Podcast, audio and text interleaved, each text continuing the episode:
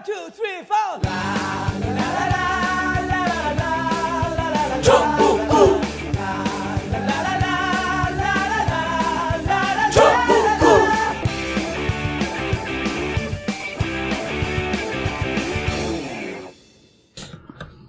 단 하나의 정통 정치 팟캐스트 정봉재 전국구 시작하겠습니다. 자, 함께 하실 분 예, 안녕하세요. 최강욱입니다. 소개도 하기 전에 막 나오네, 이제. 포터블 포털. 자, 오늘은, 어, 어, 문재인 대통령이 성공하기 위해서 이 분야도 조금 신경을 썼으면 좋겠다. 하는 조금은 생소하지만 우리 일상에서 늘 아, 산소처럼 맞이하는 분야에 대한 이야기를 합니다. 자, 함께 하실 분, 박준석 국제뉴스 문화부 기자. 아, 국제뉴스는 민영통신사요? 예, 민영통신사. 예, 어, 목소리 좋으세요. 성악을 하세요? 예, 원래 했었습니다. 원래 했었어요? 연극도 했었고요. 어, 그러세요? 예. 그럼 뭐 하나, 한 소절 쫙 뽑고 가, 뽑고 가야지. 봄이 오면 사내들의 진달래 피네. 우리도 저렇게 했으면 좋겠어. 밴딩모션 딱 넣는 노래 나오는 게. 아, 제가 요즘 보컬 트레이닝을 받아요. 왜냐하면 이게 우리도 잘못 목을 써갖고 음. 성대가 이렇게 눌려 있잖아요. 그 이제 성대를 풀어주고 음, 자음 위주의 말에서 모음 위주의 말로. 지금 직업이 정치 고자 겸 방송인이잖아요. 제가, 네. 방송을 제가 이제 잘해야 되니까. 이번에 왜 발성을 바꾸신 분 있으시잖아요. 우리 잘 아시는. 안모 씨. 음, 예.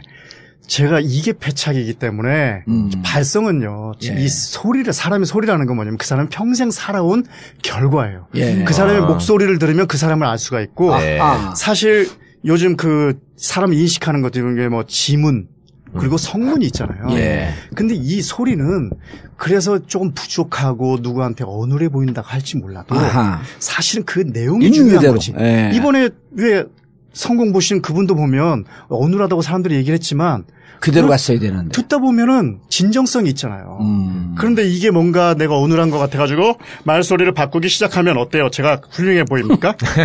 이게 어. 발성 바꾸는 거 저는 비추해요. 아, 아니, 발성을 바꾸는 게 아니라 네. 성대를 좀 풀어주려고. 아, 그건 좋습니다. 네, 예, 성대를 긴장을 좀 풀어주고. 풀고 이런 건 예. 아주 좋습니다. 아니, 성문이 중요한 게 우리가 고등학교 때 공부한 게 성문 종합영어.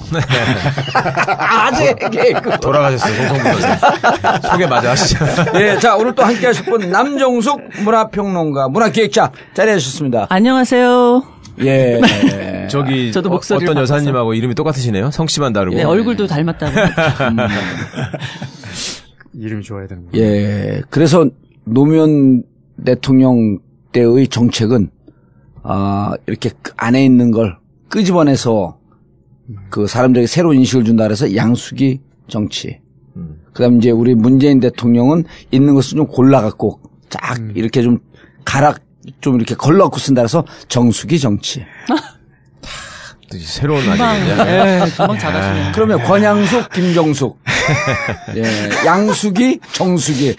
우리가 문화예술을 얘기하는데 좀 싸구려 얘기 그만합시다, 이제. 아, 쪽팔리게. 아니, 이게 정치권에서 쫙 도는 거예요. 요새. 아, 실제요? 예, 한 2주 전 버전인데 조금 더 늦으시네. 자, 종국구 청담동 벙커에서, 어, 이루어지는 아주 품격 있고 실속 있는 하우스 웨딩, 어, 문의, 그리고 전국구 벙커 대관 문의, 전국구 광고 문의, 아, 02948-1519, 02948-1519로 어, 해주시면 감사하겠습니다. 야, 이 부장! 네가 부장이면 땅이야? 뭐뭐뭐뭐 저 인간 저건데 쟤 오늘도 술술 풀리고 안 먹고 회수 갔냐 내일도 신체 상태로 출근하겠구만 아 아유 고려 생활 건강 술술 풀리고 음주전 한포가 당신을 지켜드립니다. 특허받은 천연 유래 성분 숙취 해소제 술술 풀리고를 은하계 최저가로 딴지마켓에서 만나보세요. 야, 이 부장! 네가 부장이면 땅이야? 뭐뭐뭐뭐 저 인간 저건데 쟤 오늘도 술술 풀리고 안 먹고 회수 갔냐? 내일도 신체 상태로 출근하겠구만. 아 아유. 고려 생활 건강 술술 풀리고 음주전 한포가 당신을 지켜드립니다. 특허받은 천연 유래 성분 숙취 해소제 술술 풀리고를 은하계 최저가로 딴지마켓에서 만나보세요. 전국구 후원 대리운전. 1644-6785 1644-6785 정치가 풀려가는 것 같아 한 장, 기분 좋아 한 장, 미래에 희망이 생겨서 한 장. 아무리 그래도 과음은 하지 마시고요. 딱 한 잔이라도 하시게 되면 반드시 전국구 대리운전을 이용해 주세요. 전국구 후원 대리운전 1644-6785 1644-6785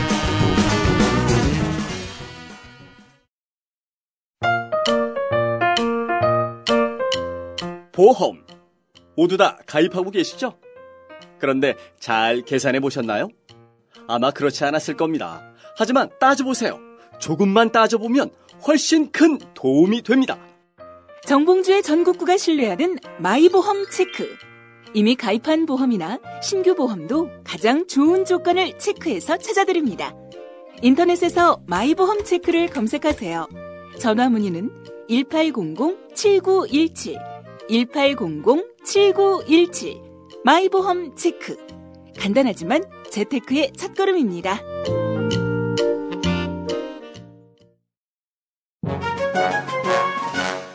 이명박근혜 정권에서 가장 커다란 피해를 보신 분들 바로 정치 스트레스 때문에 머리털이 다 빠진 탈모 환자들입니다. 이제 정권 교체도 됐고 외모가 복지라는 청와대 꽃미남 비서진들처럼 나도 머리털도 다시 나고 외모도 가꿔보자. 머리가 다시 풍성해지는 꿈. 풍성교에서 이뤄봅시다. 다음 카페에서 풍성교를 검색해 주시기 바랍니다. 이제 한번 믿어보자. 나도 머리털 날 수 있다.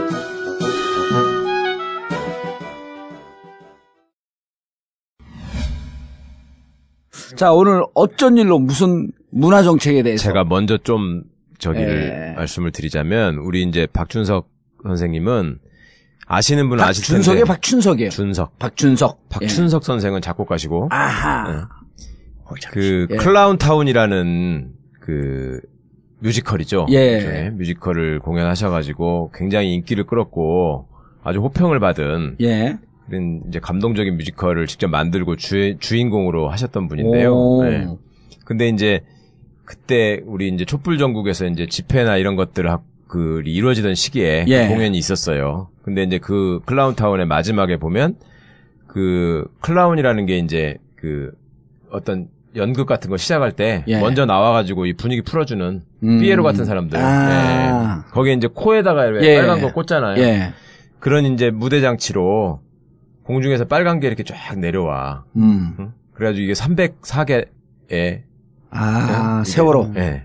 희생자들. 그렇죠. 음. 그거를 이제 상징하고 또 관객들한테 이제 그런 의미를 심고 이런 이제 공연이었거든요. 예. 근데 이제 하도 호평을 받고 해서 재공연도 하고 하셨는데 저는 이제 두 분을 모시기 전에 무슨 생각이 들었냐면 우리가 이제 방송하면서 전에 많이 말씀을 나눴지만 그 긴긴 촛불 집회를 예. 그 추운 썰렁한 광장에서 시민들이 마음을 모으고 견딜 수 있었던 것은 결국 따지고 보면 문화예술의 도움을 엄청 받았다. 음. 예술가들이 없었다면 그럼요. 우리가 예, 그 시간을 어떻게 견딜 수 예, 있었겠는가. 노래를 불러주고 또 네. 시합류도 있었고. 네. 그 시민들을 즐겁게 해주면서 예. 감동도 주고 예. 이게 이제 계속 이루어졌는데 그럼 아무도 안 하는데 또한 구석에서 네. 들으나 안 들으나 저 고- 생방송하고 정봉주가.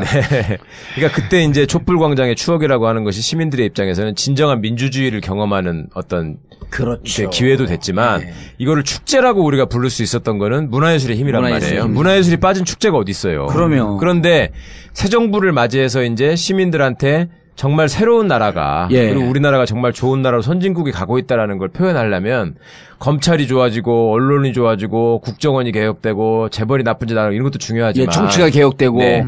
국민들의 삶의 질을 통해서 음. 정말 행복감을 느낄 수 있는 요체가 문화예술이란 말이죠. 예. 그러니까 촛불 광장의 기억 속에서는 우리가 정치 권력이 잘못해 놓은 정치 권력의 분야에서 쌓여 있는 적폐를 청산하는 것도 중요하지만 예. 그때 우리가 왜 행복했었던가, 우리가 음. 어떻게 위로를 받았던가 하는 기억을 되새, 되새기면서 음. 새 정부의 새 정부의 문화예술 정책이라고 하는 거는 정말 국민들과 함께 숨쉬, 숨쉬고 국민들을 행복하게 해주는 예. 선진국을 만들어가는 정책으로 굉장히 중요하다. 중요하다. 네. 예. 근데 이제 그것이 의외로 음. 의외로 다른 주제들이 너무나 지금 시급하고 중요한 게 많다 보니 그렇죠. 이게 지금 자꾸 소외되고 있고. 그 시민들은 내용을 잘 모르고 예. 예, 그리고 문화예술이라고 하는 것이 스포츠나 마찬가지로 스타 중심으로 몇몇만 그냥 그때그때 알려져 있기 때문에 음. 정작 시민들을 위한 문화예술 정책이 어떤 모습으로 가야 하고 무엇이 핵심인가라는 거를 잘 모른단 말이죠. 음. 그러니까 새 정부에 거는 우리의 기대를 문화예술의 측면에서도 두 분이 이제 현장에서 겪으시는 문제, 예. 그다음에 교수님 같은 경우에는 이제 문화 경영이나 예술 경영 쪽을 계속 주목을 해서 봐오셨기 때문에 음. 이게 어떻게 발전해야지 시스템으로 구축이 되고 정말로 나라를 문화를 융성시키고 시민들을 정말 행복하게 만든 문화가 될 수 있는 것인가 이 말씀을 좀 해주셔야 되니까. 알겠습니다. 네. 그런데 또 주- 정작 중요한 건 지난 박근혜 정권 때 블랙리스트를 통해 갖고 문화인들의 그렇죠. 입을 네. 딱 닫아놓은 거 아니에요. 봉쇄를 시켰지. 봉쇄를 시킨 거 아니에요. 근데 그건 뭐냐면 세월호 이후에 세월호 참상과 참사를 국민들에게 공감을 끌어내면서 가장 잘 전달한 자들이 문화예술인들이거든. 우리가 가서 암만 데모해봐도 소용없어요. 거기서 문화예술인들이 그 내용을 갖고 공연으로도 만들고 현장에서 즉석 같이 노래도 하고 그러면서 그러니까 그게 두려우니까 문화예술인들을 꽉 막아버린 거거든 블랙리스트로. 그럼 이 블랙리스트를 뚫고 왔단 말이야 우리가. 그렇죠. 그럼 블랙리스트를 뚫고 왔는데 꽃을 피우려고 했더니 이 바닥에 별로 관심이 없는데 소수의 저쪽에 부역했던 권력자들이 마치 정의로운 문화예술인가인 것처럼 둔갑을 해갖고 해방이 된 이후에 친일파가 마치 독립운동을 한 것처럼 어떻게 오, 너무 아 이놈들이 이게. 가만 놔뒀더니 못하는 짓이 없네. 자, 이렇게 한번 접근을 해보죠. 그러면 촛불광장에서 공연했던 우리 그 문화예술인들은 왜 예술의 전당에서 지금도 바로 공연을 못하고 응? 세종문화회관 무대에 왜 서지 못하는가? 국립오페라단이나 국립극장에 왜 바로 가지 못하는가? 그거를 좀 말씀해 주시면 어때요? 아니 근데 제 이해가 맞죠. 네. 그때. 그 네. 친일파가 지금은 고등 경찰이 느닷없이 일본군을 때려잡은 독립군으로 변신해서 이 정부의 문화 정책은 내가 적, 적임자다. 사실 그러면 정말 쉬워요. 사실 어떻게 보면 예. 지금은 이제 많은 매체가 있어서 그렇게 알 수가 있잖아요. 저 사람 친일파였다 이렇게 알 수가 있는데 중요한 건 뭐냐면 그런 거예요. 그 어떤 그 정부에서 일했던 한 그 정책하고 똑같은 생각을 하는 사람이 음. 이쪽 분야에도 그렇게 그거하고 똑같은 생각을 하는 사람이 있어. 그대로 있다. 예, 그냥 부, 분야만 달라졌어요. 이쪽하고 저쪽에 있는 사람인데 생각은 같아. 근데 독립운동을 아. 해본 적도 없어. 친일파야. 예. 근데 독립운동 그렇지. 가를 빨갱이라 그러고 처단하는 거예요. 네. 그런 게 있을까봐 걱정돼서 오늘 음. 말씀드리려고 나온 거죠. 그러네. 좀 네. 구체적으로 네. 이 문재인 정부의 대선 공약은 과거 정권하고 차별화되는 게 있었어요? 제가 봤을 때는 별- 다른 정부랑 박근혜 정부랑 봐서 네. 어 뭐라 그러지 조금 더 퇴보했다 그러나 공약 오히려 면에서 문화- 예. 예, 네. 문화 아니, 오히려, 오히려. 문학에 예. 저들의 정책에 동의했던 부역자들 네. 이 적폐 청산을 먼저 하고 그다음 새로운 문화 정책을 펴나가야 되잖아요. 제가 그래서 이게 왜 이제 적폐 청산 얘기를 하는 예. 거예요. 이게 뭐냐면 이제 이 정책을 누가 이렇게 했는지 알아요. 우리는 지금 누구라고 음, 얘기를 하지 않겠어요. 예. 알아요. 근데 자 이런 분들이 어떤 분들이냐면 아 지금 그 문재인 대통령 예. 문화 정책을 문화 담당하는 자들. 예. 아하. 그런 분들 알아요. 근데 그분들이 벌써 그 뭐 72인위원회도 있고 그 위에서 한 분들도 있는데 이분들이 벌써 그 언론을 보면 같이 일했던 분인데 앞으로 문재인 정권이 이런 전문화 정책에서 이렇게 했으면 좋겠다라고 벌써 같이 저희들은 같이 일한 걸로 알고 있거든요. 누구랑 같이 일했다고요? 그 정책을 그 같이 결정한 정책을 사람들이 결정하는 사람들 서로 속에서 의견이 안 맞아요. 모임 안에서 있었는데 그럼 그래서 문화 정책이 그 발표가 됐잖아요. 예. 그런데 거기서 같이 일했던 분이 오늘 딴 소리를 뉴스- 한다? 어, 딴 소리를 하는 거예요. 예. 그 얘기는 뭐냐면 그 사람이 언권을 쥐고 이 사람들하고 의견 수렴은 다 했어. 예. 그런데 그건 반영이 안 되고 어. 독단적으로 독단적으로 자기 결정을 한 생각만, 거예요. 네. 자기 생각만. 과거 하던 예, 대로 바로. 그거예요. 과거 어. 박근혜 정부에서 하던 대로. 네. 그렇죠. 바로 이거예요. 오. 그리고 그러면 그, 그 일은 어떤 그분은 박근혜 정부에서 뭘 했었어요? 그 사람은 그렇지 않아요. 오히려 서울시에서 일했던 사람이에요. 음. 그럼 뭐냐면 뭐냐면 이거예요. 한 번도 현장에서 일해보지 않았었던 사람이고 음. 네. 그러면은 의견 수렴이 불가능한 거예요. 이런 사람들은 왜냐면 자기가 정책을 세운 게 맞아요. 그러면은 이런 사람들이 정책을 만들어 놓으니까 같이 일했던 사람들이 의견을 내고 70인 위원회에서 각계 각 분야에서 여러 가지 의견들을 냈는데 결국에는 이게 반영이 안 됐기 때문에 이분이 나와서 곧바로 인터뷰를 하는 거예요. 문재인 정부에서는 이런 일들이 이렇게 됐으면 좋았는데 지금 좋은 얘기들은 다 있지만 사실 어떻게 보면 강론이 다 빠져 있다. 음. 그 사실은 여러분들 들으신 정책 얘기는 그걸 거예요. 중요한 주제들만 한 일곱 가지 여덟 가지가 다 있어요. 뭐 블랙리스트 청산해야 되고 뭐 옴부즈맨 어, 제도도 만들어야 되고 뭐 이런 얘기는 제도, 예, 예. 만들 얘기는 있는데 그 다음에 세부적인 내용들이 없어요. 그러면 이 얘기들을 안 했냐 하면 사실 누군가가 다 했단 얘기예요. 예. 근데 거기에 반영이 안 됐단 얘기예요. 그럼 이 얘기는 뭐냐면 그 전에 했던 대로 또 지금도 그대로 되고 있구나. 아, 그대로 될 위험성이 높아진다. 그렇죠. 아하. 그래서 그분들에게. 문화판을 장악하고 있는 소위 네. 문화 권력들은 문화 변하지 권력. 않았다. 변하지 않는다. 네, 아, 네. 그렇죠. 네. 그래서 적폐를 청산해야 되는데 음. 적폐를 청산할 생각이 없는 거죠. 네. 왜냐면 적폐가 그 구조를 몰라. 그대로 가져가야 자, 되니까. 그러면 소- 소위 지금 말하, 말씀하시는 문화 권력은 어떻게 형성된 거예요? 과거에 정치 권력하고 손을 잡고 만들어진 거 아니에요? 그리고 현재 아니죠. 문화 권력의 지위를 가진 이명박근혜 사람들. 정부의 그쪽에 편승을 해서 그쪽에 동조를 하며 하면서 그쪽의 생각에 맞는 문화 정책에 자, 그러면 우리 혜택을 본 사람들. 아니 미안하지만 좀 응. 솔직한 얘기를 좀 해야 될 것 같아요. 네. 뭐가 미안해요? 솔직한 그럼, 얘기. 자, 그럼 아, 야, 뭐냐면 죄송, 솔직한 자, 얘기 안 하는 게 십- 죄송한 우리가 거지. 우리가 우리가 10년 전에 예. 집권한 적이 있었잖아요. 예. 네. 집권한 적이 있었는데 그냥 한 가지 예를 들게요. 국립오페라단 얘기를 드릴게요. 네. 유인촌 장관이 들어와서 거기 국립오페라단 합창단 40명을 전부 다 해직을 시켜버렸어요. 맞아요. 네. 예. 그, 그, 그랬었죠. 그런데 이 MB 정부가 들어서자마자 예, 쫓아냈잖아요. 문화부 장관을 해놓고 예. 국립오페라단을 다 해고시켰어. 예, 다 해고시켰어요. 왜냐면 그게 전임 정권에 네. 노, 노무현 정권 때 있었던 사람들이다. 있었던 일이기 때문에. 아. 그런데 사실은 저는 그 9년 동안에 어떤 일이 있었냐면 이 사람들은 정규직이 되고 그리고 국립오페라단 합창단이 되려고 기대를 계속하고 있었어요. 어느 분이 어느 분들이요? 이 합창단 단원들이 단원들이 예. 잘린 단, 단원들이 예, 실- 예, 찔린 다- 잘린 그러니까 단원들이 참여정부 때도 정규직은 아니었다는 거잖아요. 그렇죠. 예. 보세요. 아. 자, 오페라단이라는 건 그러면 오페라단이라는 건 천천히 뭐냐면 얘기해도 돼요. 시간 예. 많아요. 예, 오페라단이라는 건 뭐냐면 예. 합창단이 있어야 되고 오케스트라가 있어야 되고 예. 극장이 있어야 돼요. 그래서 오페라를 만드는 게 오페라 단이에요. 예. 지휘자가 있어야 예, 되고. 지휘자도 있어야 네, 되고요. 네. 그다음에 오- 무대를 만드는 스- 스텝도 있어야 되고. 그런데 우리나라 오페라단은요. 예술가가 거기 딱 한 사람밖에 없어요. 단장만 있어요. 음. 축구단이 있는데 감독만 있고 선수가 선수는 없어요. 어. 어? 자, 그러면 이게? 어, 정말이에요. 그래서 예. 제 친구가 정말 물어보더라고요. 얘기야 이거. 예. 국회의원이 물어보더라고요. 자, 그러면 저기 국립오페라단 단원이 도대체 몇 명이에요? 말 잘했습니다. 음. 오페라단에 선수는 없고 감독만 있습니다. 그게 노무현 정권 때도 그랬다는 거예요. 예. DJ 정권 때도 왜? 그렇고 55년 동안 계속 그대로 있었어요. 그럼 아니, 단원을 단원도 없는데 뭘 해고를 해요, 근데. 그러니까 어. 거기에 단원을 이걸 만들어야 되잖아요. 예. 그런데 이제 합창단이 필요하니까 어. 그 오페라단의 모습을 갖추려고 하는 게 아니라 오페라를 하려면 합창단이 없으면 오페라가 안 돼요. 예. 그러니까 비정규직으로 채용을 했어요. 아, 그런데 이- 이때를 얘기하는 거예요. 예. 자 어떻게 했냐면 앞으로 정규직을 만들어 주겠다. 음, 꼬셔가지고. 꼬셔가지고. 아니, 그러니까 노무현 정부 때 그랬다는 거 예. 아니에요. 그렇죠. 그래서 단장이 예.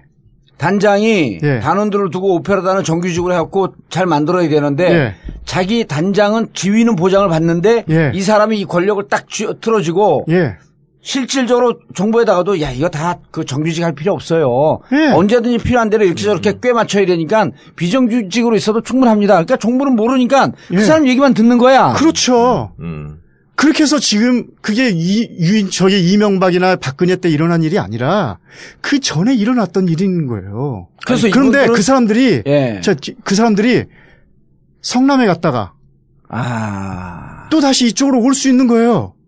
그러면 아까 얘기했던 물론 정책하는 이런 사람들이 그런 사람들과 별반 생각이 안 다른 사람들이라는 거예요.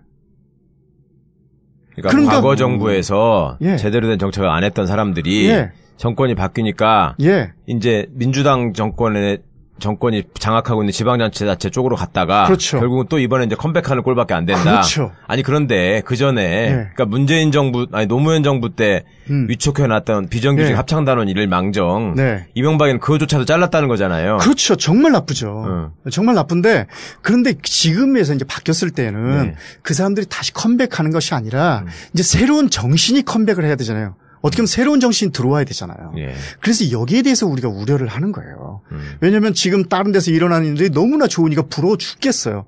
그런데 문화 정책을 할 때는 사실 선거 기간이 짧았기 때문에 문화 정책 얘기가 별로 없었어요. 알겠습니다. 아쉽게도. 알겠습니다. 지금 네. 이제 총론으로 가고 있는데, 자, 네. 노무현 대통령 계실 때 네. 단장만 있었어요. 단장만 정규직이야. 네. 자, 오페라 단원이 40명 있었어요. 네. 그래 이제 정권이 바뀌었고 이명박 정부가 들어 정권이 들어섰어. 네. 근데 야, 너네 노무현 대통령 당시에 음. 너네 그쪽에 노무현 부역자냐 그러면서 40명을 다 잘랐어. 그렇죠. 근데 단장은 네. 보니까 세계적 세계적인 오페라 기술자야. 네. 오페라 이 예술가 뭐 그 뭐 배우야 뭐 어쩌고저쩌고 가- 이 지휘자야. 네. 너는 계속 일해. 그 사람은 딴 데 가서 일했죠. 성남 가서. 아, 성남 가서도 하고 성남 가서 일했죠. 성남 가서 하고 예. 그리고 그러면 이제 유인촌이가 정책을 펴요. 예. 유인촌이가 정책을 펴면서 노무현 정부 때 썼던 사람들 하나도 안 써. 예, 그렇죠. 하나도 안 써. 싹 몰아냈죠. 예. 예. 그 다음에 유인천이 이명박 정권 때 뭔 짓을 해요? 이제 그 이런 그 이제 아까 예를 예를 들면 합창단을 이제 만들고 예. 그다음에 예술이라는 거 예술을 살린다는 그때도 여전히 비정규직으로 가- 계속 가는 거예요. 그렇죠. 9년 예술가들이 있어야지 예술이 있는 거잖아요. 예. 근데 이 사람들이 얘기, 얘기하는 건 뭐냐면 딱 한 가지예요. 120, 120억 오페라 예산을 쓰는데 그때 비정규직 그 합창단원들의 1년 예산이 얼마였냐면 3억이었어요. 120억 중에 3억. 120억 중에 3억이었고요. 음. 그리고 이번에 오페라 한 편을 제작하는데 한편 제작비가 15억이었는데 동안. 예. 거기에 70명의 합창 단원들의 예산이 얼마였냐면 7천만 원이었어요. 그럼 5%도 안 되는 거잖아요. 1인당 100만 원이네. 그러니까 대한민국의 오페라가 엄청 발전했다고 얘기를 해요. 이 정권에서. 예. 그래서 문화융성이 나머지 돈은. 다 그 예를 들어 갖고 오페라 충격적인 거 하나 얘기해 줄게요. 잠깐만요. 이게 우리 얘기만 하면 되는 게 아니라 듣는 사람도 이게 뭔 얘기를 하는지 몰라요. 이렇게 되면. 네네네. 자, 그럼 7천만 원을 오페라 단원들한테 예. 쥐꼬리만 침 써요. 네. 그럼 나머지 돈은 다 어디로 가요? 예를 들어서 오페라 아 그 조명 렌탈비를 예. 제가 봤더니 2억 4천이 조명 렌탈비가 들어가 있는 거예요.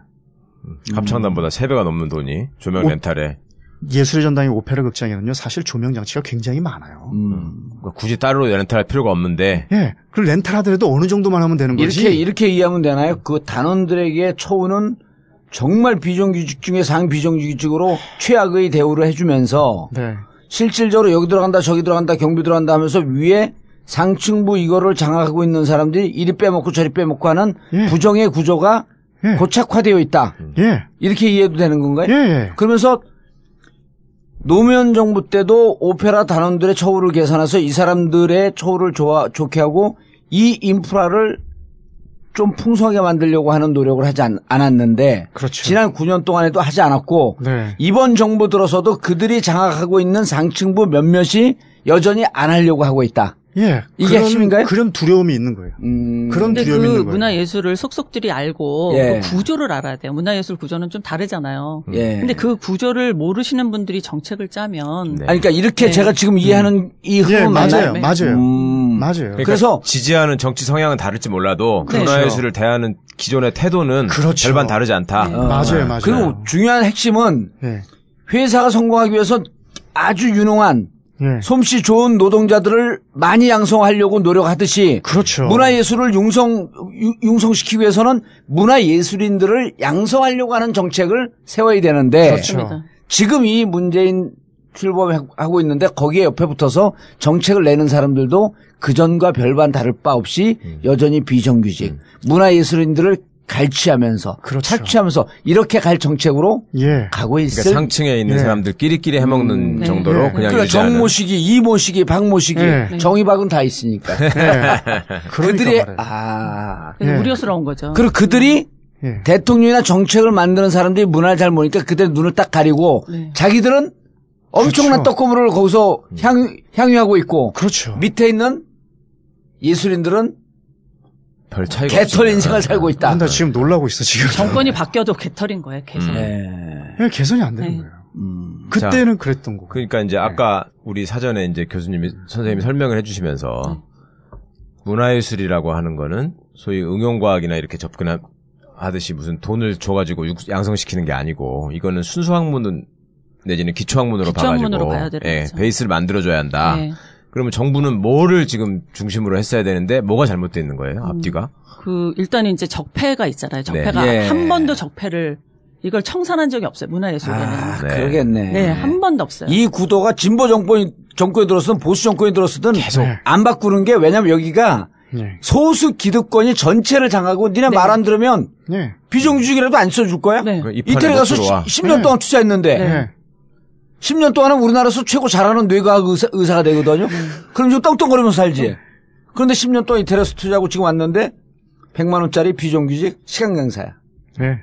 갈 데가 없어, 백이 없어. 갈 데가 없어. 그러니까 단원 단장이 야, 너 100만 원도 100만 원에도 받고 싶지 그럼 거기에 무릎 꿇고 그냥 들어갈 수밖에 없는 구조. 네. 그러니까 가장 지금 시급한 구조가 어. 저 적폐청산이 뭐냐면 그 예. 늘공들이에요. 네. 지금 이제 공무원들로 퇴직을 하면 산하 늘공 늘공 이요? 늘, 늘 공무원. 늘 공무원. 예, 공무원들이 아. 이제 문화예술계 공무원으로 이렇게 하다가 퇴직을 어. 하면 산하기가 기관과 유사기관의 77%가 재취업을 해요. 아, 공무원 문체부. 문체부 국가장으로 있다가 네. 퇴직하면 대학을 가거나 혹은 산하단체 예술을 담당하는 산하단체 네. 77%가 제취업. 예.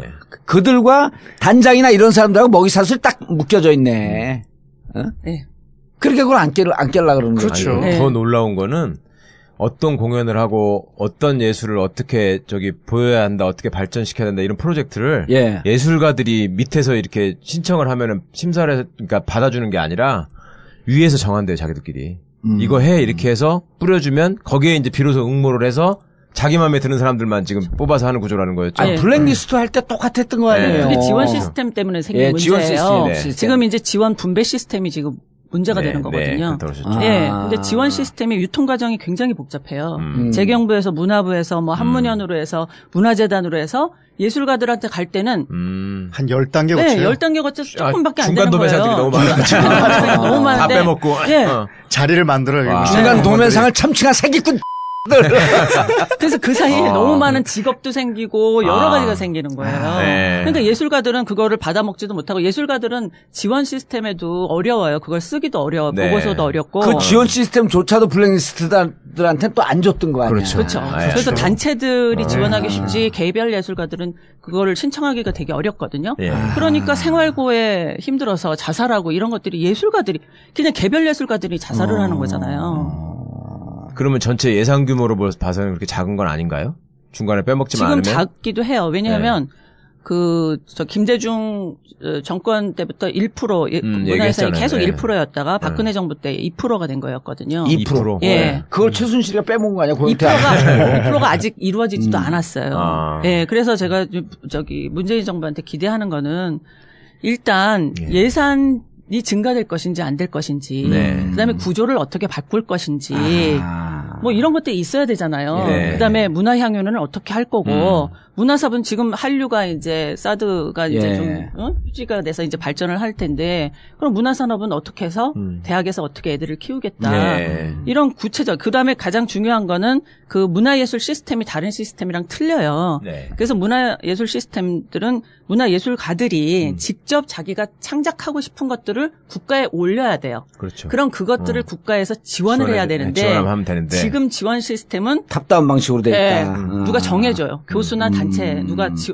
자, 그거를 용역을 내면 예. 그 지원 시스템이 이런 몇 단계의 과정을 음. 거쳐서 예술가들이 그걸 할 수가 없어요. 그래서 예. 이런 구조가 아예 이렇게 혁신되지 않으면 저희는 사는 게 다 똑같습니다. 음, 그러니까 이런 이런 거네요. 우리가 그 일반인들이 이해하기 쉬운 게 쉽게 얘기하면 일단 문화예술계에 국가 예산 지원이 나올 수밖에 없거든요. 왜냐- 왜냐하면 네. 교육과 의료 예를 들었고 홍준표가 진주 의료는 없애버렸잖아요. 음. 그 이유가 그거예요. 맨날 적자 본다고. 근데 국가기관, 기관과 의료기관은 적자를 봐야 돼요. 그렇죠. 왜냐하면 국민들의 복지 분야, 분야이기 때문에. 그렇죠. 공공성이 중요한 거지. 공공성이 중요한 사업성이 거지. 아니니까. 그리고 이 문화예술 분야도 또 공공성이에요. 그렇죠. 왜냐하면 국민들이 문화예술을 자유롭게 향유할 수 있을 때 그렇죠. 창의성이 높아지고 여유가 생기고 국가 경쟁력이 생기는 거거든. 그러니까 시장 영역 밖에 있는 게 교육, 네. 의료, 문화예술이에요. 네. 그러니까 그걸 제가 쉽게 얘기를 하면 그러니까 응용 학문이 있고 기초 학문이 있는 예. 거잖아요. 그 응용 학문은 뭐 경영학이라든지 돈을 벌어도- 돈을 벌어야 되는 예. 학문, 응용해서 하는 그렇죠. 학문. 근데 기초 학문은 뭐 생명 돈을 벌 수 없는 거죠. 생명공학이라든지 그거는 수학. 투, 자를 해야 돼요. 예. 왜 인문학이라든지 음. 철학이라든지 이런 거는 투자를 해야 되잖아요. 예. 그래야 응용 산업이 발전을 하는 음, 거잖아요. 그렇죠. 그런데 예술이 문화 예술이 기초 기초 학문이지. 학문이라는 거죠. 맞아요. 예. 예. 그래서 기초 학문이 이 거기서 돈을 빼먹고 이러는 놈들은 음. 그래서 그게 국가 경제를 다 말아먹는 놈들이라는 음, 거죠. 그래서 이 기초학문에 해당하는 문화예술은 불가피하게 국민의 세금, 국가 예산으로 운영될 수밖에 없는데 일단 국가 예산이 분배되는 과정이 특정 소수에게 독점되어 있고 이 분배되는 과정이 왜곡되어 있다. 맞습니다. 아, 저는 예. 개인적으로 참 놀랬던 사례가 그렇게 우리 청취자분들도 그렇게 생각하실 텐데 예를 들어 누가 인간문화재다 그러면은 그 분야에서 예술성이나 재능을 가장 인정받는 존경받는 분이 인간문화재가 된다고 생각을 하, 죠 그렇게 예. 알고 있었어요. 그 물론 그런 부분 그런 분들이 없진 않지만 대부분인데 예. 일부는 그냥 로비를 통해서 그걸 따내고 일부가 로비를 아니라 통해서 90%가. 그래요? 그렇게 많아요? 그럼요. 그러고 많아요. 또 다른 사람들이 행여나 자기 분야를 침범할까봐 막 가서 비, 비방하고 예. 이런 경우가 많고 그다음에 더 놀랐던 건 국립현대미술관의 소장 작품들이 음. 저는 정말 그 시대의 한국 현대미술을 대표할 수 있는 작품들을 전문가들이 엄선해가지고 뽑는 줄 알았어.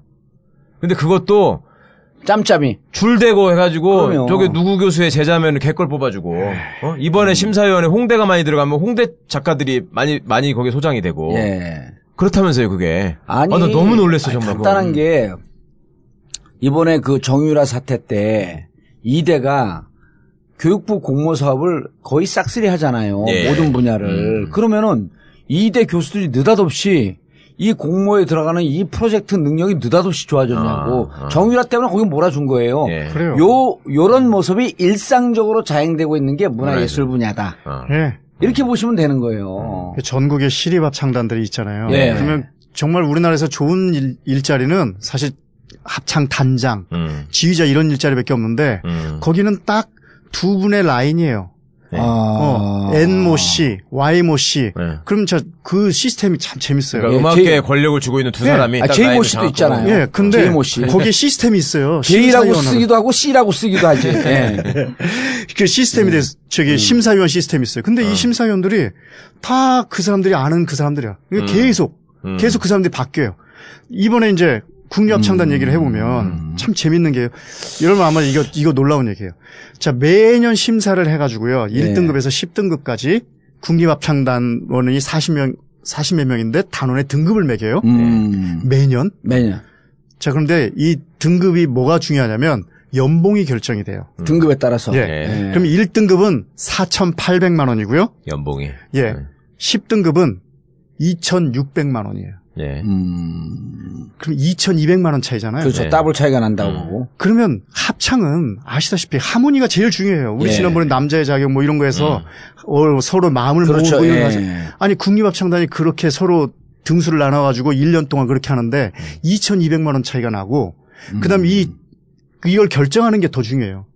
1점이 굉장히 중요해서 심지어 어떤 사람은 천만 원어치 표를 산대요.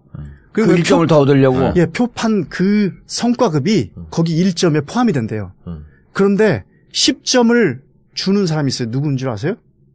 지휘자. 지휘자는 자기 마음대로 10점을 그냥 줄 수 있다. 네, 자기 마음대로 줄 수가 있어요. 그러면 자기? 원하는 단원에게? 사람을 예. 응. 오호. 그, 그 사람이 10점이 그러면 10점이면 사실 그 모든 거를 다 좌우하는 결과를 거네. 뒤바꿀 아니, 수 그러니까. 지휘자는 어. 누구에게나 다 10점을 줄 수 있어요? 아니면 10...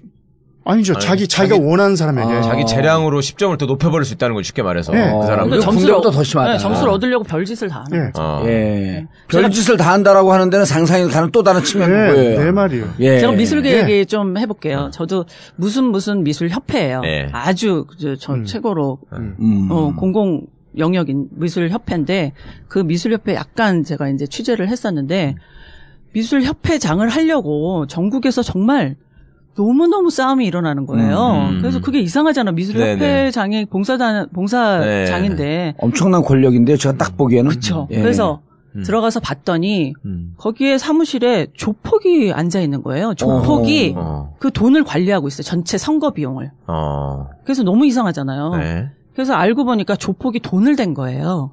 어, 회, 협회를 먹으려고. 예. 어. 아니 회장을 회장을 라인이 있는데 이 회장한테 돈을 댄 거예요. 그러니까 그렇게 해서 하여튼 쭉 협회를 먹겠다는 거잖아. 네. 협회 예산을 먹겠다는 그런데 거잖아. 그 네. 협회장이 왜 중요하냐면은 국전 어. 심사위원. 어. 아, 또 국전 심사위원님은 당선을 그- 이제 이 어. 우수상, 최우수상 하면서 어. 그것도 돈 거래가 그렇죠. 되니까. 또 하나 말씀드릴게요. 어. 무용계.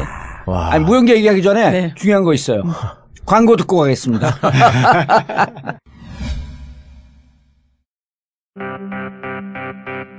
일본군 성노예 문제의 올바른 해결을 호소하며 전쟁이 없는 평화로운 지구촌을 만들어 가기 위해 희망의 날갯짓으로 세계인들을 만나러 갑니다. 2017년 여름 할머니들의 눈물을 닦아줄 특별한 기획 프랑스, 독일, 스위스, 스페인으로 떠나는 유럽 평화 기획 워싱턴 DC, 뉴욕, 필라델피아, 보스턴을 방문하는 미국 평화 기행에 참가자를 모집합니다. 항공권, 숙박, 식사, 이동, 캠페인 비용, 주요 방문지 입장료, 여행자 보험을 포함한 참가비 395만원. 5월 31일 모집 마감. 참가 문의 010-2616-8656. 페이스북 네이버 카페 희망나비를 검색하세요.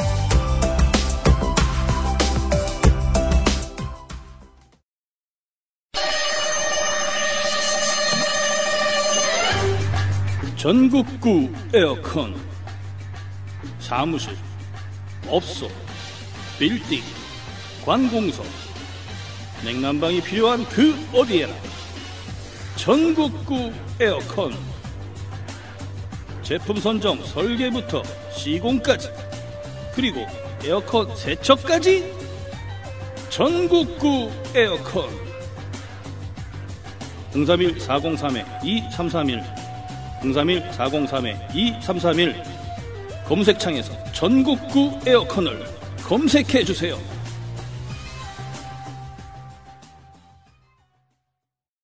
제가 생각하는 이상적인 사회는 더불어 사는 사람 모두가 먹는 것, 입는 것 이런 걱정 좀 안 하고 더럽고 안 입고 온 꼬라지 좀 안 보고 그래서 하루하루가 좀 신명나게 이어지는 그런 세상이라고 생각을 합니다. 사람 사는 세상을 위해 정치를 시작한 노무현.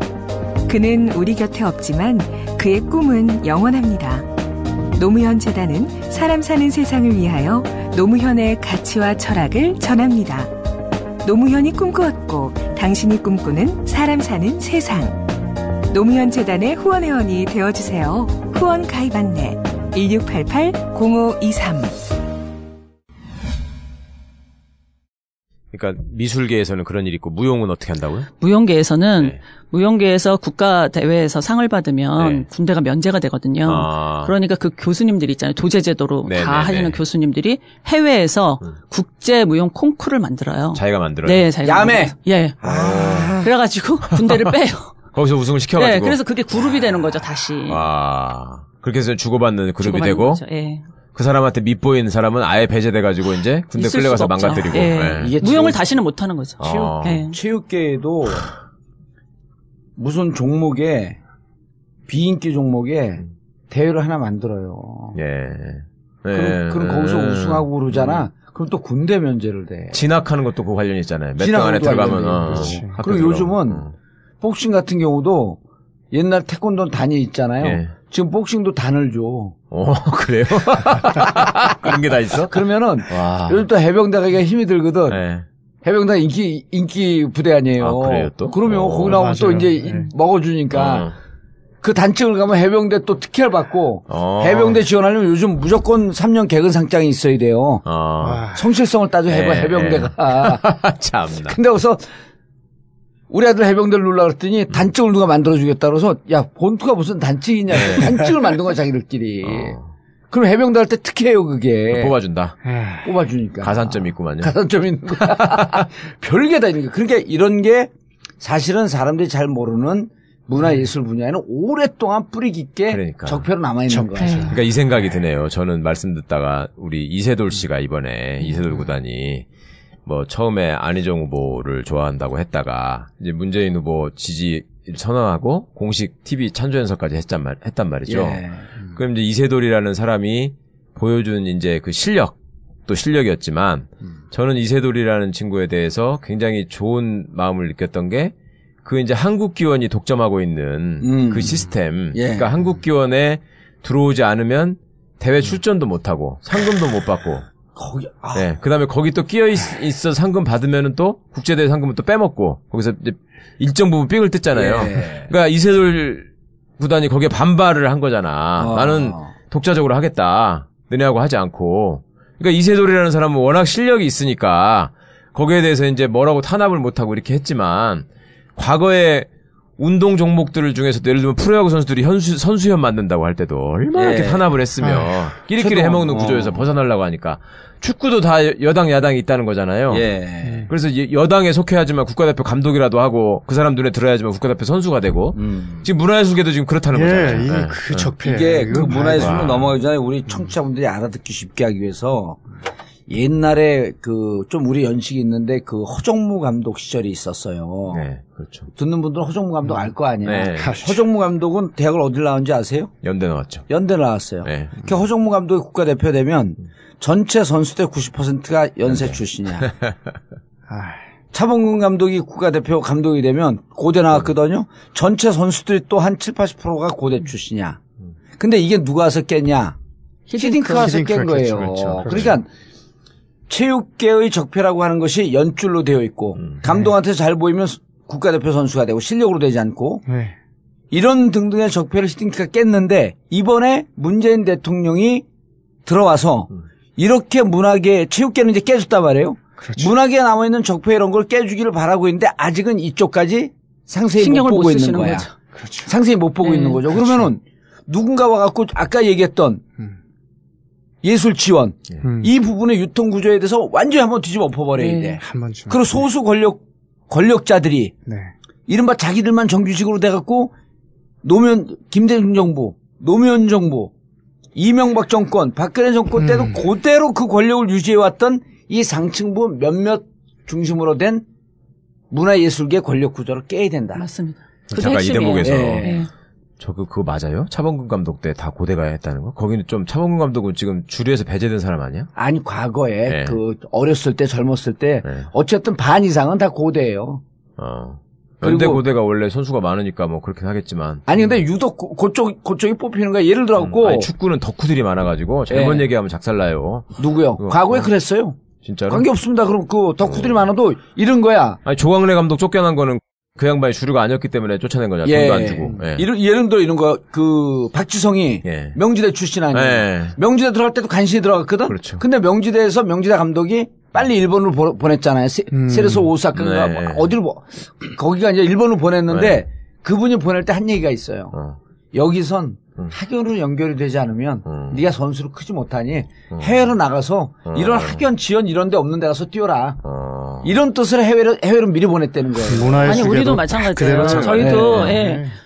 지금 백남준이라든지 네. 조성진이라든지 그런 친구들이 지금 한국에서 문화예술 초등학교 때부터 교육을 그렇게 받았다면 국제적인 예술가가 될 수 없지 음. 않았을까. 전부 지금 유명한 사람들은 국가적인 위상을 높이는 그런 친구들은 전부 해외 다 시스템으로. 예, 다 아니 공부했던 친구들이죠. 엄마도 어. 한국 빙상업계에 반발을 해갖고 해외로 보낸 거 아니에요. 어. 그러니까요. 이제 그 시스템을 이번에 고쳤으면 좋겠다는 거죠. 아. 네, 네. 더군다나 이게 왜 몇십 년 동안 계속 돼야 되는 대통령은 거죠? 사모님도 성악을 네. 하신 분이고 그러네. 아드님도 예술가니까 네. 어, 그래서 조금만 더 기대를 하는데 어. 그래서 지금 히딩크 인선이라 그러잖아요. 아. 그래서 통쾌감을 주잖아요. 네네. 근데 문화예술도 지금 보면은 이제 전략가, 음. 뭐 교수들, 뭐 시- 실무진들, 실무진들이 정말 실제로 그 실제로 그 현장에서 일했던 분들을 실무진으로 뽑으시잖아요. 네. 그게 너무나 부러워요. 저희는. 음, 다른 분야에서 그런 분들이 지금 발탁되고 있는 네. 걸 그렇죠. 보면 너무 그러네요. 부러워요. 네. 네, 그러니까 음. 교수나 무슨 연구자나 이렇게 문화예술하고 관련 그 실제로 해본 적이 없던 분들이 전략을 짜는 것보다는 예. 문화예술은 특히 현장에서 정말 아픔을 이해하고 예. 이런 구조와 시스템을 경험해봤던 사람이 해 할 수 있는 아니 일이에요. 이 정도 총무비서관도 7급서부터 올라갔던 사람 아니에요. 그렇죠. 네. 네. 그렇죠. 재정 전문가. 예. 그다음에 이번에 경제부총리 된 대표적인 흑수저 김동현 씨, 김동현 장관. 김동윤 장관. 네. 그다음에 그 이번에 이제 뭐 좀 문제는 있지만은 음. 외교부 장관으로 내정된 강경화. 네. 이런 분들이 그 바닥에서 거기서 그 잡혀가 굵은 사람들 아니에요. 예, 예. 문학에도 그런 사람들이 실력 있다는 위주로 거죠. 뽑아 달라는 그런 거죠. 사람들이 있죠. 그런 실력 사람들이 위주로. 예. 가서 실질적으로 네. 이 구조를 이해하고 예. 그래야 블랙리스트를. 뚫고 오- 올라온 사람들 아니야 어쨌든. 네. 자, 그렇죠. 그런데 맞습니다. 시행착오를 반복하지 않으려면 여쭤볼 네. 수밖에 없는 게 음. 과거 노무현 참여정부 때 음. 이창동 선생 같은 분 문화부 장관으로 시켰잖아요. 네. 황지우 선생이 한해종 총장 하시고. 네. 근데 그런 분들이 가서 했음에도 불구하고 왜 이 시스템은 바뀌질 않고 문제 제기도 안 되고 음. 이 적폐는 그대로 왜 쌓인 거예요? 그게 좀 그걸 알아야지 예, 이번에 예. 바꿀 수 있을 거 그것도 아니에요. 말씀드릴 수 있는데 네. 그 그때 이제 참여정부 때 김명곤 장관님하고 장관도, 전부 다 네. 실무에서 일하셨던 분이잖아요. 네. 그 김명곤 장관이 국립극장장으로 가셨어요. 네. 그러면서 경영 성과를 높이기 위해서 거기에 행정형 책임 운영제라는 제도가 있었어요. 네. 그래가지고 그거에 매출이 높아지면 성과급을 받으셨어요. 그러니까 국립극장에서 어떤 공연 프로그램을 유치해서 네. 그게 이제 관객이 드는 걸 봐갖고 네. 성과급을 성과가. 높으면 성과급을 받으셨어요. 성공을 음. 해서. 어. 근데 저희가 생각하는 문화예술 인들이 생각하는 거는 그건 실패한 정책이라는 거예요. 네, 저도 그, 그, 그런 네. 생각이 드는 예술의 전당이나. 예 국립극장은 내셔널 시어터잖아요. 네. 그러면 국민의 문화 향유라든지 네. 예술가의 뭐 실력 증진이라 창의력 음. 증진이라든지 이렇게 해야지 경영 성과를 그래서 다른 나라 같은 경우는 예를 들어서 80% 정도를 공공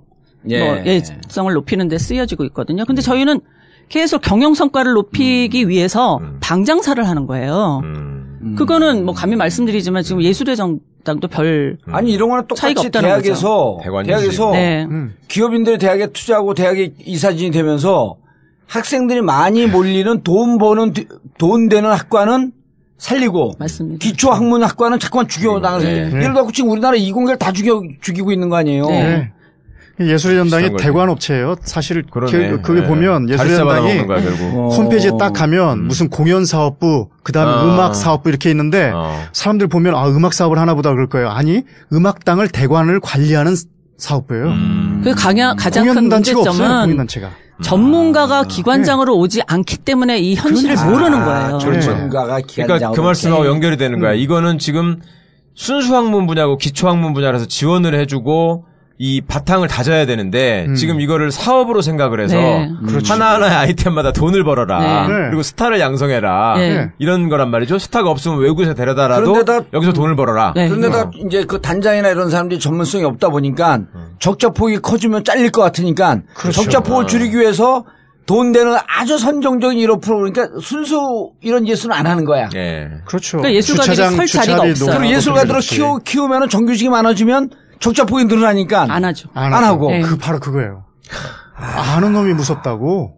아니 그리고 또 이런 네. 게 생각나네요. 그러니까 왜 아는 놈들이 무서워. 세계적인 교향악단 우리가 얘기하는 게 빈필, 베를린필 얘기하는데 베를린에 가면 왜 high season에 베를린필이 외국에 가서 공연을 하는 게 아니라 그 시민들을 위해서 공원에서 연주를 하거나 광장에서 연주를 하잖아요. 그렇죠. 뭐 그 모니 돈 없는 사람은 모니터로 보고 돈이 있는 사람도 5천 원, 만 원만 되면 갈 수 있는 공연을 해주는 거잖아요. 세계 최고 수준의 그렇죠. 오케스트라가 음. 이게 문화의 공공성 아니에요? 네. 그렇죠. 근데 우리나라는 오케스트라라는 거를 딱 들으면 사람들이 저건 한 번 가서 교- 무슨 저 공연 볼 때 한 20만 원 드는 거. 음. 그다음에 잘 먹고 잘 사는 소위 귀족들이 모여서 가는 거. 어쩌다 공짜표 얻으면 좋은 거 이렇게 생각한단 말이지. 광화문 광장에서 그 오케스트라 공연을 해야 되는 거네. 글쎄 진짜. 말이죠. 아니 그 그- 세금으로 만든 거. 네. 아니 그 네. 촛불 문화재잖아요. 네. 근데 네. 그 촛불 그 그걸 할 때 전부 문화를 즐긴 거였잖아요. 그렇죠. 아니 그리고 예. 거기에서도 진짜 서울시 교향악단, 국립교향악단이 나왔어야 되는 거네. 그렇죠. 아니 그래야지 그렇죠. 그래야지 시민들이 80%그 사람들의 그 네. 월급을 지원해 준다고 할 때 동의하죠. 동일하지. 어. 왜냐면 네. 시민들의 사랑을 받는 그렇죠. 예술 단체니까. 그렇죠. 네. 근데 자기가 돈 벌어야 될 대중 대중 가수들이 와갖고 돈벌 걸 포기하면서 그 자리에 음. 맞아. 온 거야. 네. 그렇지. 그러니까 이 예술가들이 시민들의 사랑을 받을 수 있도록 그런 정책을 하도록 해야 음. 그렇죠, 되는 그렇죠. 건데 네. 자꾸만 돈벌이 내물고 그게 안 되니까 정규직으로 안 만들고. 아, 제가 그, 그 시, 그때 감동적인 공연을 한 뮤지컬 배우들이 있어요. 시한명 네, 네. 지민과 함께하는 뮤지컬. 음. 그분들이 이제 어 세월호 참사 100일 그 이제 추모 공연을 안산에서 했는데 그때 한 50명 60명 하는데 가수 얘기 들어보니까 이제 거기 그 또 지휘하는 음악 감독이 제 잘하는 후배여서 갔는데 너무 안타까운 거야. 장비 움직이는 비용, 음. 차비, 시간 다 자원봉사로 온 거예요. 근데 그러기를 촛불 광장에서부터 한두 번이 아닌 거야. 그래서 제가 그날 갖고 이제 밥을 샀어요. 밥을 샀는데 이제 또 뭐- 맛있는 거 먹으라고 해서 120만 원인가 내고 왔어요. 5, 60명이 먹으니까 이분들이 전체가 다 어디 하나 소속되어 있지 않, 다 비정, 비정규직이야. 음. 먹고 살기가 너무 힘든데 여기 나와서 또 자봉으로 이 일들을 하는 거예요. 그러니까 정작 공공성을 가지고 시민들한테 다가가야 하는 문화예술 단체들은 돈 많고 권력 있는 사람들만 향유하는 일종의 특권층의 문화예술인 것처럼 그냥 한정이 돼버리고 그러니까 그렇죠. 시민들하고는 갈수록 멀어지고 음. 그러니까 문화예술 정책에 대한 관심도 없어지고 네. 이렇게 되는 거잖아요. 그러니까 예술가들도 어, 포기를 저게- 하겠대요. 어, 그 예술가들도- 예술가들 네. 이제 권력자들한테만 음. 붙, 붙고 네. 붙고 네. 그렇지. 네. 정치 예술가가 돼버리는 거죠. 그렇죠. 예. 아 이게 얼마나 슬픈 일이야. 그러니까 시민들이 자기가 향유하면 어, 그렇죠. 충분히 세금을 낼 용의가 있잖아요. 그럼요. 어. 그거 어떻게 깨야 돼 이거를? 아니 그리고 학생들이 볼 때도 집에서 막 엄마가 무슨 영어 단어 외우는 것처럼 강요하듯이 바이엘 너 오늘 여기서부터 여기까지 쳐야 된다 내일 선생님 오실 때까지 이거 해야 된다 이런 스트레스에서 좀 벗어나서 가서 그런 문화예술을 향유하게 되면 자연스럽게 그걸 동경하게 되고 그죠 재주인 재능 있는 애들을 또 네. 정책적으로 잘 키워가지고 또 그 자리에 가서 또 국민들을 위해서 이렇게 봉사할 수 있게 만들고 이런 시스템이 만들어져야 되는데 지금 그게 안 된다는 거잖아요. 네. 현장에 어떤 예술가들하고 소통도 안 되고 네. 정책을 하는 사람들은 과거의 권력들하고 그냥 결탁해가지고 네. 주체만 약간씩 바뀔 뿐이지 내는 마인드는 똑같고. 그리고 입시 때문에 전부 다 초등학교 때 문화예술, 어, 음악교육, 미술교육 시간이 점점 줄어들기 때문에 문화 소비자들도 점점 없어지고. 그렇다네요. 음악미술 예. 체육 시간이 확 줄었대요 지금 초등학교부터. 옛날 우리 때하고 그러니까. 달리. 어디 야, 가면 체력장도 부활시켜야 된다는 얘기가 나와. 어. 네? 와, 그러면 그러니까 지금 그러면 예술가들이 되게 보면은 그러니까 명망가가 돼가지고 권력과 어떤 관계를 맺은 사람들은 아주 호의호식하면서 럭셔리한 삶을 살고 아주 극소수가. 네, 1%. 어, 1%. 그 다음에 이제 1%가 안 되죠. 어, 음악을 전공해가지고 또 미술을 전공해가지고 하는 분들은 되게 학원 수입으로 먹고 사는 거잖아요.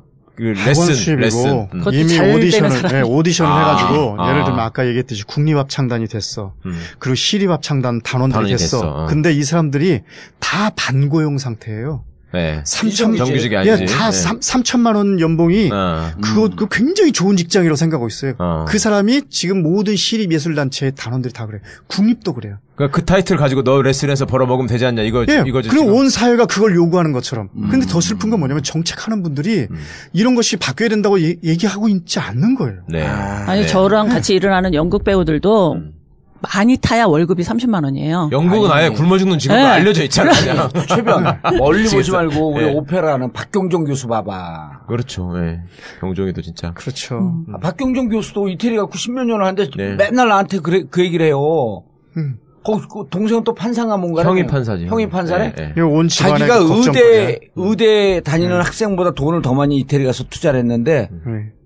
이 재능이 있었고 모르고 의- 그 성악을 하러 갔다가 그냥 의사를 했으면 이러고 살지 않았을 텐데. 그렇죠.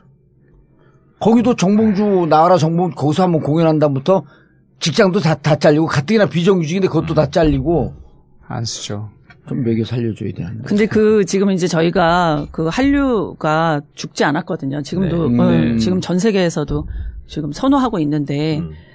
그 한류가 산업이든 모든 예술가들을 이제 기초예술이든 다 활성화되려면 예. 초등학교 때부터 예술이 있는 애들, 재능이 있는 애들을 발탁하는 제도가 있어야 돼요. 네. 그래가지고 그런 것들이 토너먼트를 해서 진짜 훌륭한 예술가들을 뽑아낼 수 있어야 되는데 그 양궁 국가대표 그. 시스템이 예, 양궁 국가대표 뽑듯이 네. 정말 내부적으로 하는 네. 경쟁이 정말 치열해야 되는데 음. 이 단계가 확 없어져 버렸어요. 음. 어떻게 되는 거예요, 지금? 그러니까 이 그 가장 기초적인 거는 초등학교 예술 교육을 부활하고 아. 문화 예술을 즐길 수 있도록 충분한 시간을 줘야 되는 거죠. 음. 그래야지 그 중에서 뛰어난 애들이 나와서 저희가 지금 단군 이래로 네. 이렇게 한국 문화가 세계적으로 각광을 음, 관심 받은. 예, 네. 시기가 없어요. 아. 앞으로도 없을 거고 굉장히 중요한 시기예요. 아. 그러면 이제 문재인 근데 저- 정부에서 저 변이 얇아갖고 그 이렇게 가면 네, 금방 무너진다고. 그런 금방. 무너져요. 네. 예, 아. 수요는 있는데 공급이 없는 거예요. 예. 자, 일단 그 기존에 있는 분들이 잘 되고 희망이 있어야지 어렸을 때부터 그걸 보고 갈 거 아니에요. 근데 네. 지금 야 이태리 가서 엄마 나 성악 할게 그러니까 옆집에 그 시간 강사가 이태리 갖고 15년 공부해갖고 갖고 한 달에 100만 원 받는 된다. 너 그거 할래 그러면 싫어요. 저거 안 할래요. 관광 가이드 하자. 관광 가이드. 이태리 가서 네. 관광 가이드 하지. 네. 그래서 어쨌든 지금 이 그 문화를 잘 문화예술을 잘 모르는 이런 사람들이 책임자로 오는 이런 구조는 일단 깨야겠다. 맞습니다. 네. 그래서 정말 그 바닥에서 박바뀌면서 안 사람들이 정책 입안자 근처로 좀 가는 게 첫 번째 필요하고 그렇죠. 그다음 그런 사람들이 가서 문화 예술 지원에 대한 왜곡된 음. 권력을 주면서 여기서 갑질하면서 돈을 나눠주는 것이 아니고 정말 이 예술가들이 올린 아이디어와 그런 창의적 작품으로 예산이 지원될 수 있는 구조로 맞습니다. 시스템 변, 변형을 네. 해야 되고 그 다음에 예술인들이 살 수 있게끔 지금의 비정규직 음. 이 구조를 깨서 정규직화하는 노력들을 끊임없이 하고 네. 그렇죠. 이런 기초 위에서 시민들이 네. 국민들이 예술의 필요성을 이해하기 위해서 우리가 지금 세종문화회관 그다음에 예술의 전당에서 보는 이 비싸게 비싸게 돈 내고 주는 것 말고도 이것을 광장에서 오픈해서 수시로 독일처럼 공연할 수 있는 네. 이런 오픈된 구조 네. 정책은 다 나왔는데 근데 이런 반론이 있지 않을까요? 기존의 기득권에 편입됐던 관료들, 네. 그다음에 이제 그 문화예술 단체 어떤 수장이나 이제 기본 스탭들 이런 사람들은 뻔히 하는 얘기가 그럴 거란 말이야. 그거 문화예술이라는 게 쉽게 말하면 딴따라인데 자기 놀고 뭐 이렇게 하는 거는 잘할지 몰라도 이 행정 이런 거 맡기면 그 사람들 그냥 망가져. 그, 그 사람들이 뭘 할 줄 알아 이렇게 나올 거거든. 그러니까 네. 프랑스의 앙드레 말로가 그 장관이 됐잖아요. 실제 네. 예술하시는 분이 장관이 됐는데 네. 프랑스 문화장관 유사 이래로 그렇게 훌륭하신 장관이 없는 거예요. 그러니까 저희를 의심하지 말고. 네. 아니, 그 제가 여쭤봤잖아요. 네. 아까 그 답을 안 주셨어요. 그러니까 네. 왜 과거에도 우리도 이창동 선생이나 훌륭한 분들 시켰는데 네. 왜 못한 거냐? 그 사람은 관료한테 막힌 거냐고? 아니면 자기도 똑같이 생각이 없었기 때문에 그런 거냐고? 그걸 공공성 공공재랑 네. 그러니까 응용재랑 이해를 못 하신 거죠. 아까도 네. 국립극장 같은데 너 이렇게 장 수장이 네. 이창동 되셨는데 감독 같은 경우 상업 상업 영화를 하다 보니까 잘 이해를 못했다 이런 건가요? 저는 이제 김명곤 장관을 네. 말씀을 네. 드리는 음, 건데, 김명곤 예. 그러면 네. 내셔널 시어터로 향유하는 거는 공공성을 지켜야 돼요. 장관으로서 목숨을 걸고 지켜야 되는 거죠. 기본 마인드가 없는 거네 그러면 그게? 그렇죠. 예, 약간 뭐, 그렇게까지 비판할 수는 없지만 어쨌든 공공적인 측면과 상업적인 측면을 구분해서 정책을 정책을 짜야 되는데 되는 거죠. 안 한 건 좀 이해가 되네. 네. 아니 그리고 저는 진짜 시민들한테 좀 가장 쉽게 어필할 수 있는 건 저는 그건 것 같아요. 지금 보면은 소위 대중예술가라고 하는 가수, 네. 어? 가수들은 그냥 일반 시민들은 소위 이제 전인권 선생 같은 분이나 어? 그다음에 뭐 안치환이나 이런 양반들은 내가 늘 비용을 들여서도 향유할 수 있는 어떤 내 예술의 대상이라고 생각해요. 근데 클래식 공연이나 발레, 어? 뭐 오페라 이런 것들은 이미 그냥 대중들은 접근하기 어려운. 음, 귀족들의 문화인 것처럼 돼버렸죠. 네. 이게 가장 큰 문화 정책의 실패잖아요. 맞습니다. 그렇잖아요. 예, 그게 그리고, 초등학교 어. 때 그걸 향유할 수 있어야. 맞아요. 다양성, 예, 예, 예. 다양한 걸 향유할 수 있어야 예. 커서도 예. 그 맛을 알죠. 음. 아예 맛을 모르는데 글쎄, 저 어떻게 대학 좋아해요? 다닐 때 예. 그 발레라고 하는 거는 정말 귀족들이 부르주아들이 모여가지고 하는 그냥 사치의 결과물이다 이 정도로만 생각을 하고 있다가 어느 날 그때 학교 문화관에서 음. 지제를 공연을 음. 했었어요 와서 네. 근데 그걸 보면서 아이 세상에 이렇게 좋은 게 있었는데 나는 왜 이걸 여태까지 모르고 살았나 그 생각을 했었거든요 그러니까 시민들한테 그거를 지금 말씀하는 그런 정책 방향이 조금만 바뀌면 얼마든지 해줄 수 있는 예산도 있는 거잖아요 지금 있죠. 그렇게 아니, 지금 어차피 주시는 돈을. 지금 어. 쓰고 있잖아요. 그리고 글쎄요. 그 네, 오페라 네. 이런 걸 만들어서 어. 국가 예산이나 시, 그 지방자치 예산을 만들면 네네. 그걸 그렇게 작품을 만들고 그 이 예술가들이 음. 안정적으로 자기의 그 경제적 지위를 보장을 하면 예. 그다음부터는 그걸 뭐로 하냐면 돈 버는 데만 자꾸만 사람을 투입할 게 음. 아니고 그거로 지역 주민들을 위해서 지역민들을 위해서 그렇죠. 국민들을 위해서 그렇죠. 예. 초등학교 돌면서 공연하고 음. 초등학교 아이들 초청해서 공연하고 이런 등등의 그렇죠. 문화예술적 소양을 넓혀야 되는 거예요. 우리 같은 그렇죠. 경우도 그렇죠. 내가 세상 천지에 유- 내일 모레 60이 돼갖고 뉴욕 가갖고 처음으로 뭘 봤지? 뮤지컬을 뮤지컬을. 브로드웨이 뮤지컬을 아니, 제가 그거 처음 봤는데 깜짝 놀랐어요. 라이온 뭐, 킹 뭐, 한번 보고서 그냥 완전 아유. 뻑이 가가지고요. 아니, 지금, 지금 국립오페라단의 작품을 예. 보면요. 저도 이번에 가서 오랜만에 국립오페라단 그 작품을 봤는데 어. 너무 재밌어요. 잘해요. 너무 잘 만들었어요. 어. 그런데 문제는 뭐냐면 15만 원, 18만 원, 10만 원 이러잖아요. 값이, 어. 그런데 그렇게 해가지고 그 객석 점유율이 몇개 되냐면 50% 70%야. 어. 근데 어차피 세금으로 하잖아요. 네. 그럼 나는 이거를 왜 그러냐는 거지. 어. 2만 원, 3만 원에 하고 어. 예. 많이 올 수 있도록 하고 공연 수 횟수를 늘리면 되잖아. 그럼요. 네. 아니 이미 국가 세금으로 하고 있고 음. 지금 지금 가서 보시더라도 뉴욕까지 안 가시더라도 오페라 오페라가 왜 좋냐면요. 어. 그 라이온킹 좋았잖아요. 네. 오페라는요 스피커 없이 들리기 때문에 음.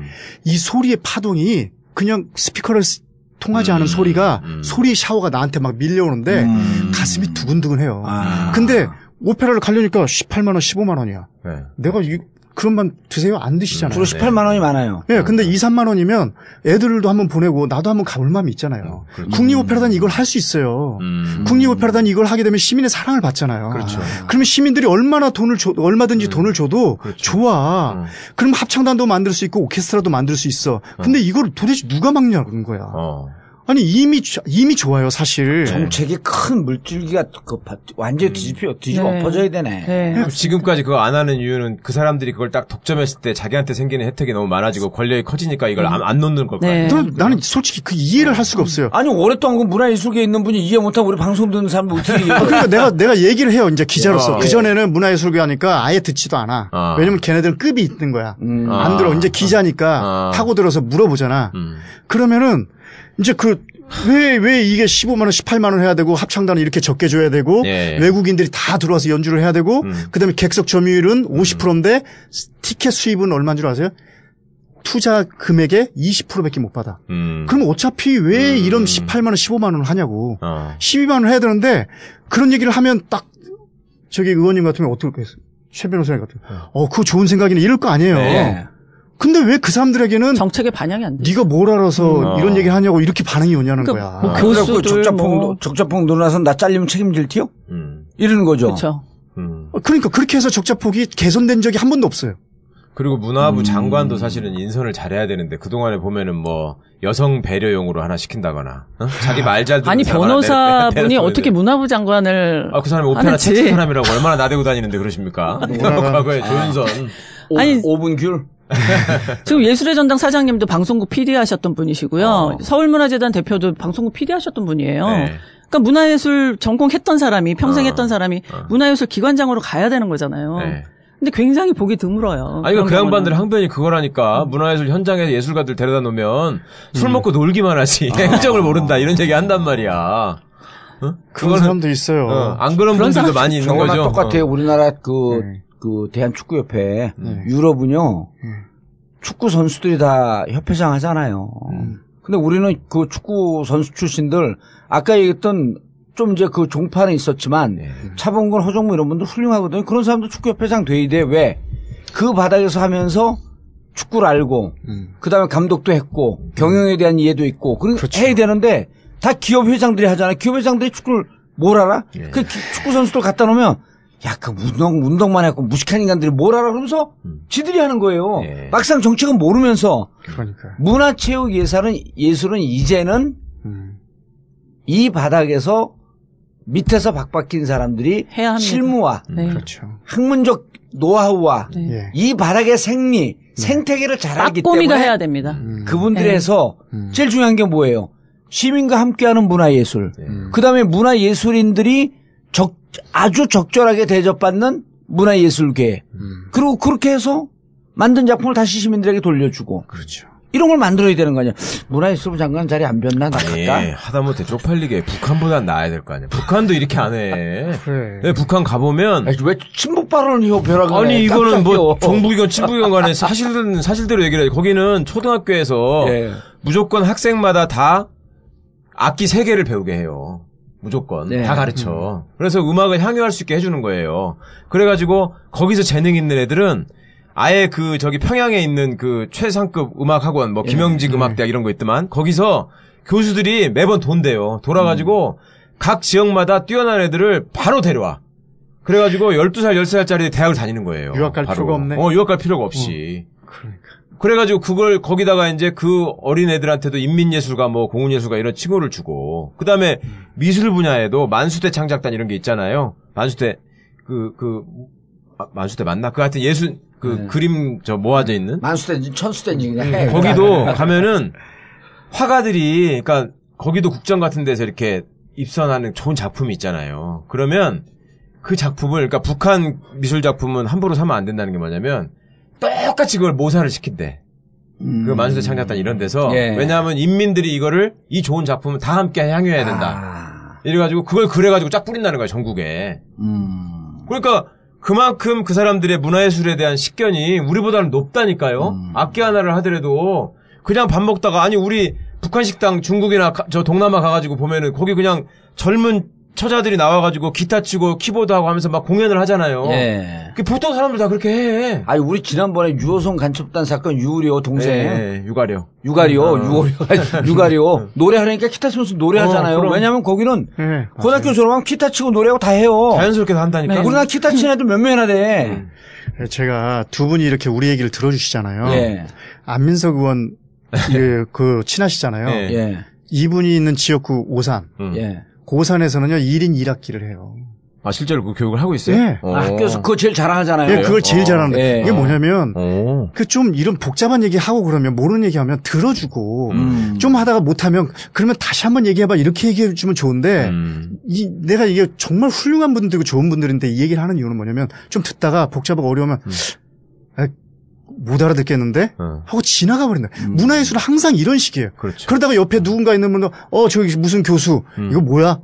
이런 식으로 처리된다는 거예요. 음. 조금 더 기울을 기울이고 문제가 해결되지 않았으면 한 번 더 들어주면 네. 그러니까 저는 그런 분들이 현장 정치가고 음. 현장 음, 행정가잖아요. 이게 문화예술이란. 게 예. 정말 중요한 게 그 샹숑 음. 프랑스 대중가요. 네. 이거는 그냥 시 아니에요 가사가. 그래서 내가 왜 이렇게 시구절 이 노래 구절이 아름다운가 봤더니 프랑스 애들 공부를 잘하든 못하든 고등학교를 졸업할 때 되면 시 100편은 다 외운다는 거예요. 시 100편. 그래갖고 우리 지난번에 그 글 쓰는 사람한테도 어떻게 보면 그 강원국 그 양반한테 네. 어떻게 하면 좋은 글 씁니까? 그러니까 시 한 10편, 100편 외우세요 이래요. 예? 음. 그런데 그리고 지금 프랑스하고 우리나라가 대중 그 대중 그 예술에 꽃을 피우는 이유 중에 하나가 헐리우드 영화가 밀고 들어오는데 자국 영화가 시장 점유율 50% 넘는 게 전 세계적으로 프랑스하고 우리밖에 없어요. 근데 우리는 기초 토양이 안 돼 있는데도 일단 대, 대중 대, 제가, 제가 그 영화가 말씀을 드릴게요. 음. 지금 박근혜 정부에서 그 창조 경제, 창조 산업 뭐 네. 계속 이야기를 네. 했잖아요. 근데 그 실패한 이유가 뭐냐면 게임 컨텐츠, 영화, 문화 산업 뭐 이런 거를 아. 하려면은 일단 게임을 하려면 예. 그 인체 비례를 그림을 드로잉을 할 수 있어야 돼요. 예. 그리고 스토리텔링을 할 수 있는 능력이 있어야 돼요. 그러려면 예. 자기가 작화를 하고 예. 그다음에 문학을 배워야 돼요. 시를 아. 쓸줄 알아야 되고 스토리를 짜야 되는 거예요. 그래야지 게임을 그게 만들 수 완성이 있다. 돼요. 아. 기, 술자가 아닌 거예요. 네, 종합예술인데 일종의. 네네. 네. 근데 자꾸 그냥 IT서부터 시작을 하는 거예요. 기술자를 만드는 거예요. 그래가지고 예, 지금 예. 미대 컨텐츠 생산할 수 있는 능력을 키워줘야 그거는. 기초 산업. 그러니까 음. 문화 예술을 기초 학문이라 그러는 거예요. 예. 그런데 이제 자꾸 이제 미술, 음악 이런 것들이 이제 자- 학생들이 안 오고 수익이 없으니까 이거를 자꾸 융합 학문으로 만들어요. 음. 그래가지고 디지털 융합 학교, 대학원, 뭐 학과 이런 게 생기는데 그렇죠. 예. 그- 아, 그러면 저희가 나중에 문화 산업 전사들도 만들 수가 없어요. 그래서 제가 생각하는 대안으로는 예. 아예 그 한국 종합 예술학교처럼 예. 문화예술은 별도의 학교가 있었으면 좋겠어요. 기초학문을 가리키는. 음. 그다음에 디지털은 디지털이고 문화학문은. 네네. 그래서 이렇게 별도로 가져가고 공공재는 지켜야 된다는 거죠. 알겠습니다. 음. 문재인 대통령께서 다 잘하고 계신데 문화예술 분야는 너무 이게 이제 보궐선거로 탄핵돼갖고 급격하게 오다 보니까 미처 준비가 못된 측면이 있겠지만 네. 그래도 지금까지 잘못됐던 관행을 좀 반복하지 않았으면 좋겠다. 네. 그런 마음이죠. 예, 그리고 문화예술이 잘 돼야 국가의 경쟁력이 풍요롭게 향상될 수 있겠다. 맞습니다. 아, 마무리가 좋아, 늘. 아, 그리고 우리가 이렇게 지금 쉽게 얘기해 주는데도 못 알아듣고 귀 막고 안 하면은 정말 이거 어떻게 해야 돼? 그러면 아예 하겠죠, 이제. 그럼, 왜냐면 막상 지금 정치하는 거 보니까 귀가 무척 열려 있어요. 얘기 다 네, 그러신 것. 같아요. 예. 예. 기대가 큽니다. 예. 너무 잘하시는 것 같아요. 문화가 발달된 대한민국을 꿈꾸는 아 우리 박준석 국제뉴스 문화 문화부 기자 그다음 남정수 잘린 교수 문화평론가 자 함께했습니다 정봉재 전국구 마치겠습니다 감사합니다 감사합니다. 고맙습니다.